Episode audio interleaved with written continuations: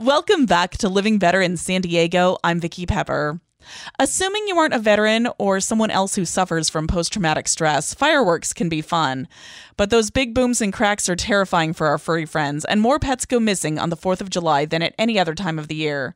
Here to discuss how to keep our furry family members safe during the 4th of July and all summer long is John Van Zante, Public Relations Director for Rancho Coastal Humane Society. Thank you for joining me. Vicki, thank you. I appreciate this opportunity. We're going to save some lives today. We're not going to know when, we're not going to know who, we're not going to know how, but somebody that's listening to us right now is going to make a decision that protects their pet. And whether it just keeps them from the hassle of trauma for the pet, a pet running away, or actually saves its life that's what we're doing here right now. So listen up, folks. We have some good ideas. Well, John, start by telling us about the services that Rancho Coastal Humane Society provides. Rancho Coastal Humane Society opened in 1960. Uh, I have a picture from 1961 of the back part of our property.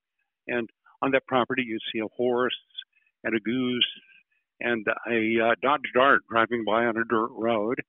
And I quite often joke that the the goose is gone, the horse is gone, the Dodge Dart is gone. The dirt road is still there, but these days it's paved and we call it Interstate 5. and uh, that would have been 1960, so 63 years in the making. Our two original programs were pet adoption because Maria K. Lloyd, one of the founders here, would go out on her own at night and rescue pets off of the street and then was placing them to her own home and her own property. So pet adoption was the first program. And of course, if you're going to give people pets and send them home, you need to teach them how to care for the pet. So our second program was humane education. Also back in 1960, the rescues here weren't just dogs and cats. There were a lot of stray animals. I say stray meaning wild animals. We have pictures from the early 60s of a mountain lion, deer, seals and sea lions brought up from the beach, foxes, raccoons, possums. And those were just all the neighbor animals that were around here at that time. So, again, adoption, humane education. The next program that we added was the Animal Safe House program.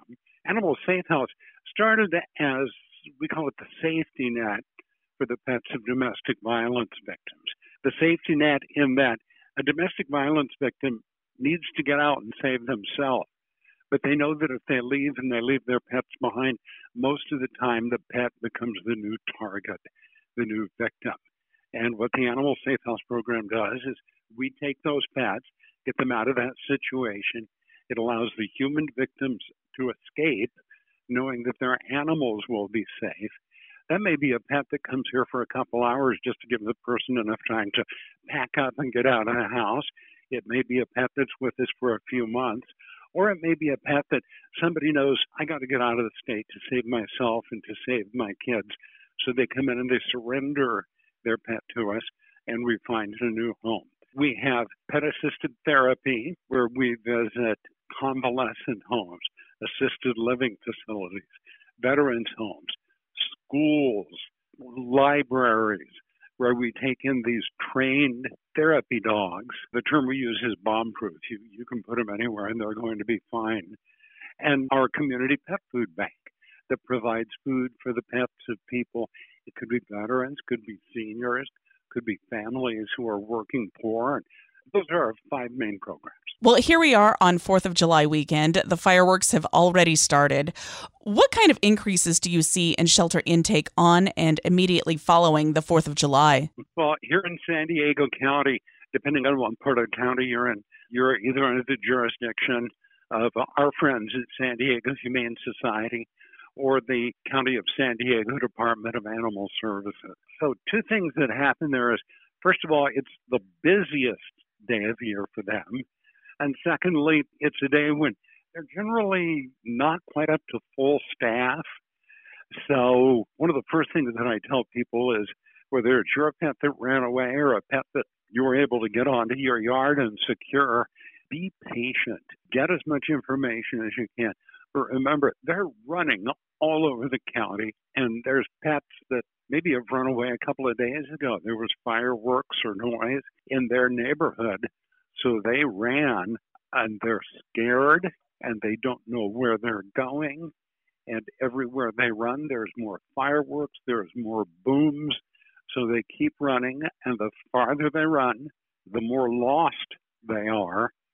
So be patient and uh, just remember that busiest day of the year. What does that mean for the animals who are already in the shelter? Well, for the animals that are here in the shelter, they're secure. They're in a place that they're familiar with. We take extra care of them. A lot of shelters maybe use some music that they have going on. A lot of shelters bring in volunteers or staff members who, for the early part of the evening and when the fireworks is going on, they may be sitting there with them, have some music over the speakers. Those animals are here and they're safe and they're secure. But also, we need to be prepared.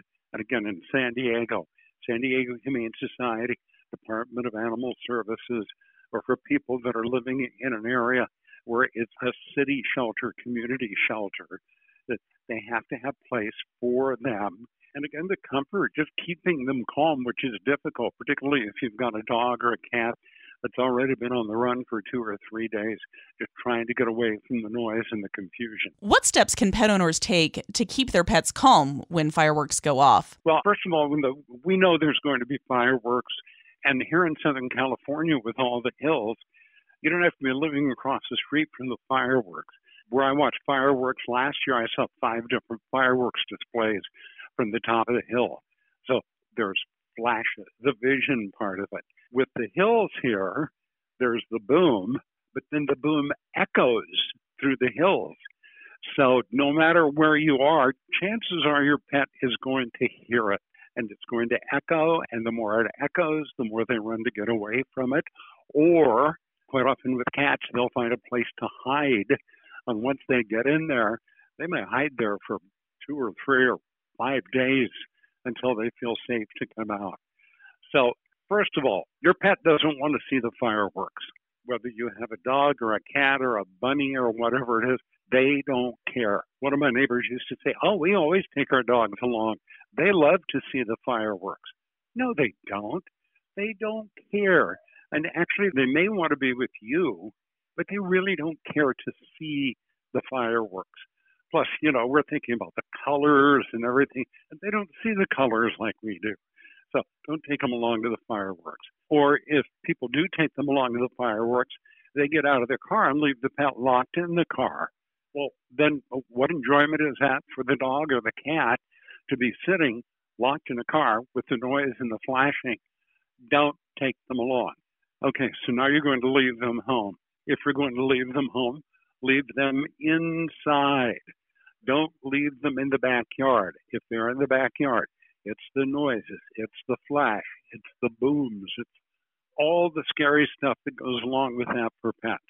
So leave them home and don't leave them outside. One of my friends a few years ago was surprised to find out that his Yorkshire Terrier, a tiny little Yorkshire Terrier, found a way to scale a five foot fence and get out. And it's like, I didn't know he could climb a five foot fence. And I said, well, he probably was never that scared before. So leave them in, leave them inside. Okay, the radio station that you're listening to right now is going to be on the air during the fireworks. So when you leave and you leave your pet indoors, make sure it's secure. Leave the radio station on. It's a station that they're already used to listening to, and it's going to help mask some of the sound of the fireworks. Yeah, they may still hear a little bit of it, but something that will overshadow the fireworks and help to keep your pets a little more calm and not so focused on the noise. I'm speaking with John Van Zante, Public Relations Director for Rancho Coastal Humane Society. If a pet does go missing, what should an owner do? Well, if your pet goes missing, right now is a terrific time if you don't have any recent pictures of your pet. Grab your phone, take some pictures of your pet, even better, a picture of you and your pet together. I had a friend who was evacuated a few years ago during wildfires, and she got to the evacuation point. Her cat was there, but because she didn't have a chance to go home before being evacuated, she didn't have all of the paperwork. She didn't have the vaccination record. She didn't have everything. But what she did have on her phone, a picture of her and her cat together. So if you're running into some problems with it, you've got a picture of you and the pet together, take a picture right now. Also, if you haven't done this lately, check your pet's collar to make sure that the tag is up to date. Maybe you changed phone numbers, maybe you changed addresses. Make sure that that's correct. With the microchip, go on the microchip registry. Make sure that your contact information is correct on there so that if your pet does end up at a shelter or a veterinarian's office or a rescue and they try to contact you, that the information is accurate. So if your pet gets away, and another thing is once you do that, post, take the picture of you and your pet or just your pet, and you can put it on Facebook, Twitter, Instagram, LinkedIn, Nextdoor, Craigslist. But when you do that, give enough information to describe your pet and put somebody in contact with you if they find your pet. Put in enough information, but don't put in too much information. Because if you put in too much information, you could be setting yourself up to become a victim for somebody who maybe doesn't see your pet, has never had your pet. They're just looking to see if you can, they can get a reward from you. And it's terrible that we have to think about that, but a good picture, a recent picture, something they can use for proof, information on their tag or their microchip up to date, and again, give out information, but not too much information. John, you're known for your demonstrations showing why it's never a good idea to leave a pet in a car unattended, even with the air conditioning on and the windows cracked. Tell us about these demonstrations. Goodness gracious. People keep telling me that I'm too old for this because when I did the first heat demonstration, it was 22 years ago. And now I've become that person that I used to talk about in the demonstrations. that whether it's a pet, a baby, a child, someone who has recently been sick, someone who's on medication, someone who is obese, or people like me that just got 22 years older while I've been doing this. But we're all a little more susceptible to the heat than others. But really, it's not a good idea to leave any pet or person in a closed car on a hot day. I just saw a television report a few days ago from somebody that put on a chart, and it said if it's 80 degrees, the temperature in your car can reach 100 in a half an hour. Okay, I'm going to call that out. That is not true. When we do the heat demonstrations here at Rancho Coastal Humane Society, we usually pick a day when it's about 80, since that's what most of the charts seem to want to use. And so we have the Rancho Coastal Humane Society van sitting out there. We show the thermometer, the doors and the windows are open. And then one of our staff members gets in the vehicle with the thermometer, sets the thermometer on the dashboard, closes the doors. The temperature inside that closed vehicle goes from 80 to 110 degrees in less than two minutes. last couple years when we did this demonstration 80 degrees to 110 degrees in 90 seconds. So you're on your way home from work and you're going to stop in and get bread and milk at the store. How long does it take you? People go, oh, I can do that in a couple of minutes. No, you can't because you get in there. First of all, you have to walk across the parking lot. You get into the store. The good marketing at the store is that you put the bread in the back of the store and you put the milk in the back of the store and you put it on opposite sides of the store so that when you walk through the store, you pick up other things along the way. So now, by the time you get back up to the front of the store, you check out, you walk back to your car, you've been gone 10 minutes. And in 10 minutes, depending on the day and whether it's cloudy and, and things like that, we have seen the temperature in our closed vehicle here hit 135 degrees in 10 minutes. If you have left your kid or grandpa or your dog in the car, or if you're stopping on the way home from the doctor to pick up a prescription and somebody who's already in compromised health. And if you leave them in there for 10 minutes and it's 135 degrees inside that vehicle, their life's in danger. Don't do it. Look in the rear view mirror before you get out. Is there somebody back there? Is there a furry face looking at you? Is there a young face, a baby face? Somebody said, Well, I didn't want to wake up the baby. He just fell asleep. Well, wake up the baby. Don't leave them sitting out there.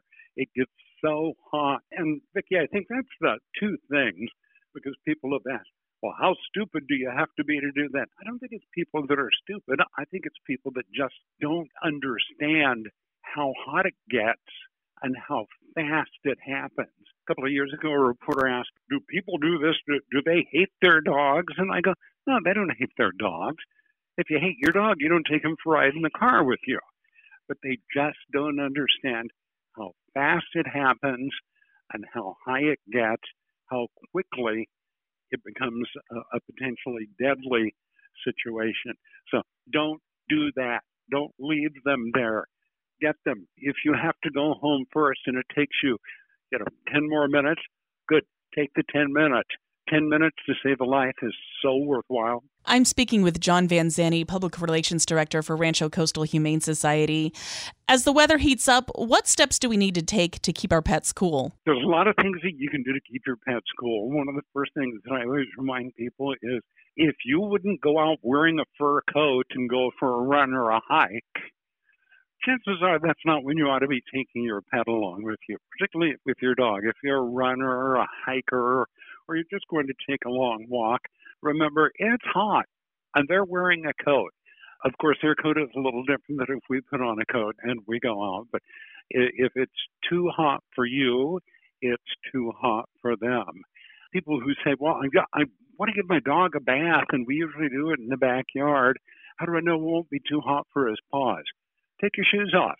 If it's too hot for your paws, it's too hot for their paws.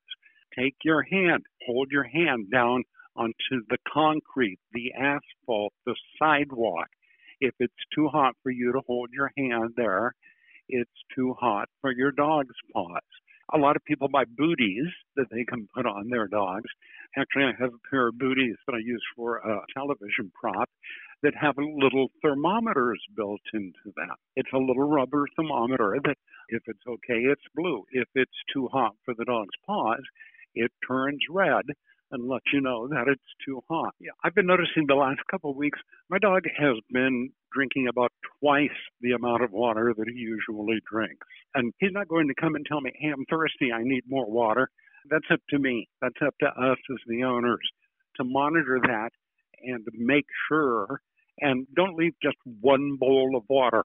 Leave them two or three and depending on your dog. Leave them more water than you think that they're going to need. If your pet gets too hot, make sure that they have water, make sure that they have shade, make sure that they have some shelter, someplace where they can get out of the sun. And again, with the water, not just one bowl of water, leave several so that if they run out of one, they can go to the other. And what do dog owners need to be aware of when taking their dogs on like a picnic? We see so many people that take their pets on 4th of July picnics and then they get out there and depending on where you're going and what you're doing.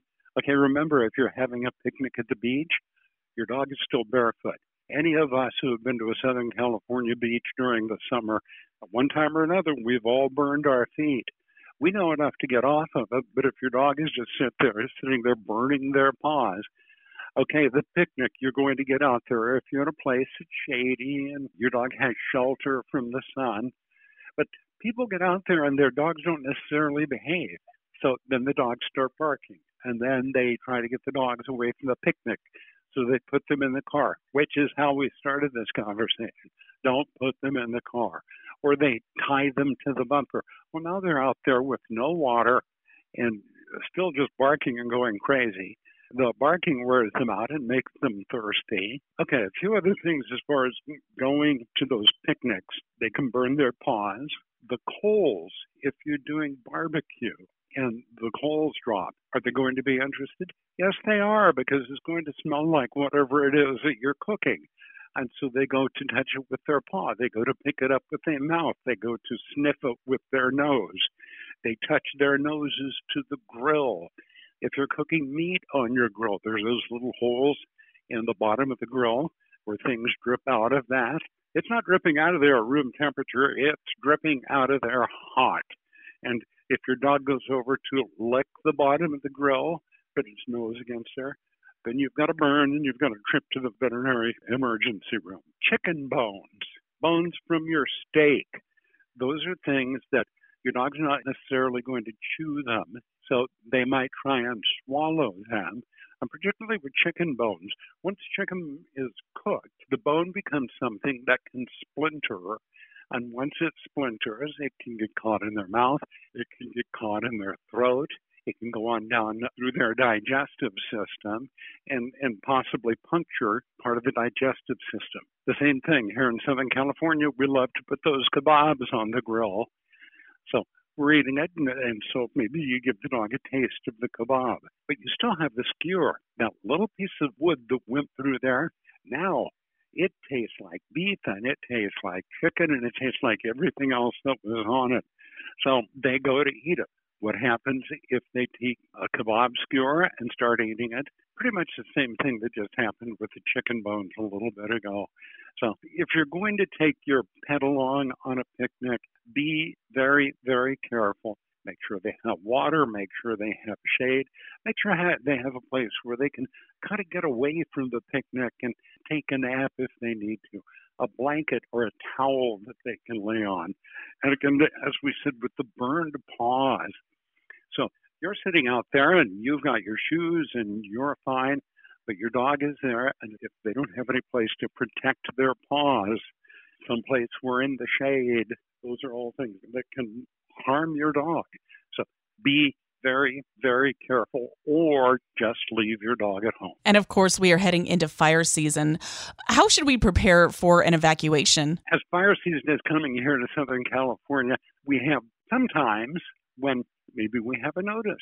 We notice that there's something going on. We get a warning. You go on the air and you tell people where the fire is, where it's moving, how fast it's moving. Sometimes we get that. Sometimes we don't. Or one of my friends here in San Diego who was evacuated, the place they went to, they were evacuated. The place they went to after that was evacuated. They ended up the fourth house from leaving their home and they had their dog. Once you're told to evacuate, that's a little bit too late to put together your evacuation kit. Put it together now. Now, there are some pet stores that you can go in and buy the fully prepared evacuation kit. That's not a bad idea. When you get your evacuation kit, don't put it in the back of the closet because if you need to evacuate, you're not going to have a lot of time to go look for it. Keep it in the garage. I know people that keep it in the trunk, not necessarily year round, but during fire season, they make sure it's in the trunk. So we're going to start with a crate, a crate that's big enough so that your pet can go in, stand up, turn around, a crate. And then with the rest of the evacuation kit, rather than to have everything spread out everywhere, just put it all in the crate. You have to evacuate, you pick up the crate, you put it in the car, and you take off. Okay, remember bowls, water bowls, food bowls. And if you're buying those big cans of food, and if you get out somewhere and it's one of those that you need a can opener and you can't open the can, put a can opener in there. Put in some water. Hopefully, where you're going will have water, but get one of those big two gallon jugs of water to put in there. Keep a copy of your pet's medical records in there. Keep a copy of the information that you get as far as your pet's licensing is concerned.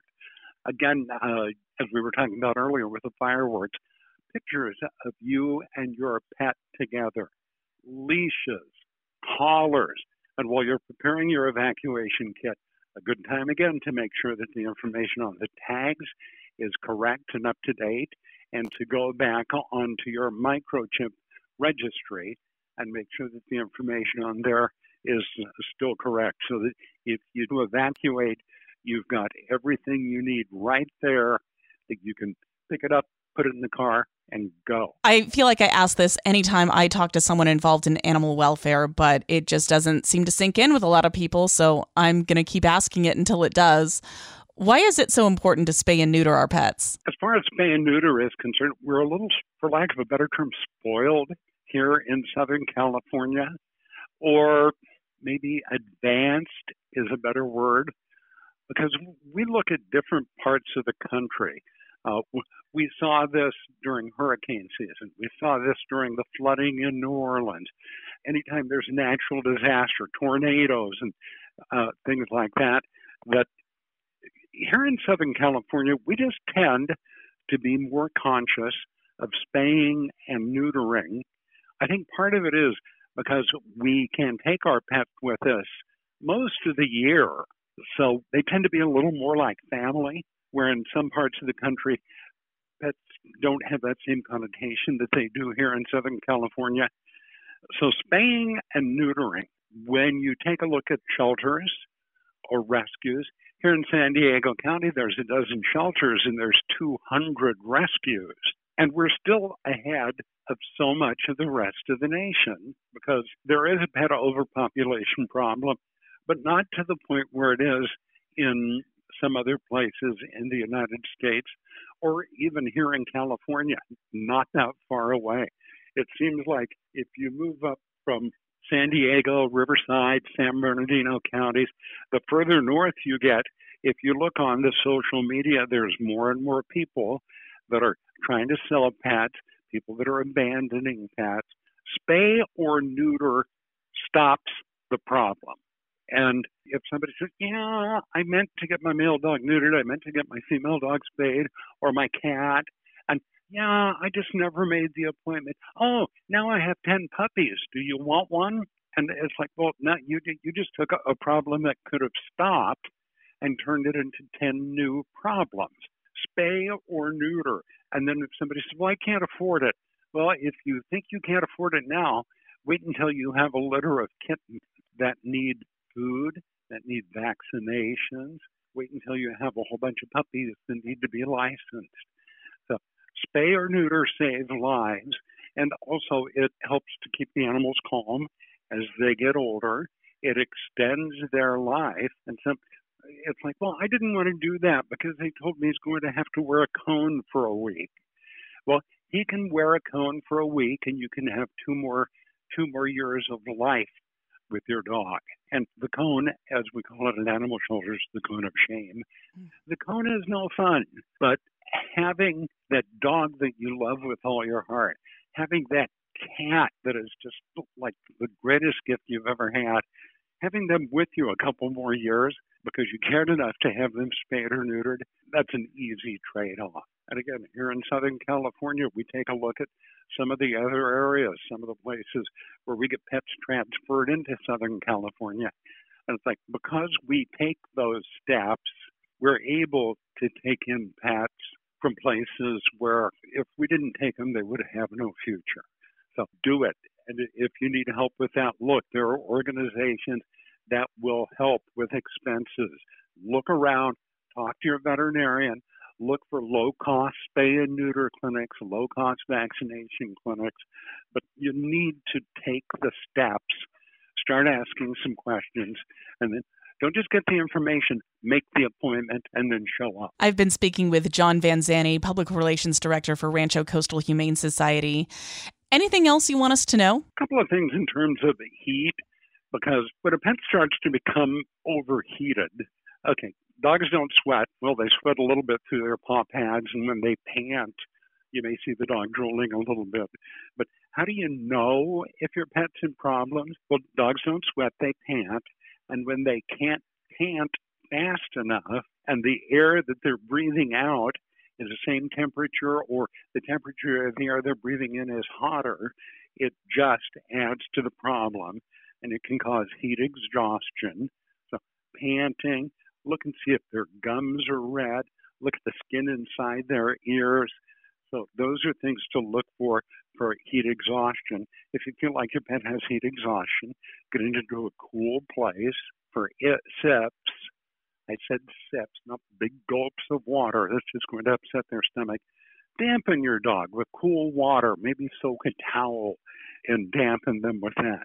Now, if it's already too late for that and they've gone into heat stroke, that is when your dog might seem like it's disoriented, might seem like it's drunk, confused, droolings, lethargic, heartbeat. And if you don't see to that, the organs can start to shut down. So again, cool off your pet, get it into some place where it can cool off, and then get it to a veterinarian as soon as possible. Even if the nearest vet isn't necessarily your regular vet, but this is where time really matters. And the time that you save can save the life of your pet and make all of your lives better. Where can we go to get more information? There's information available on how to keep your pets safe during the summer, during the heat, during the firework.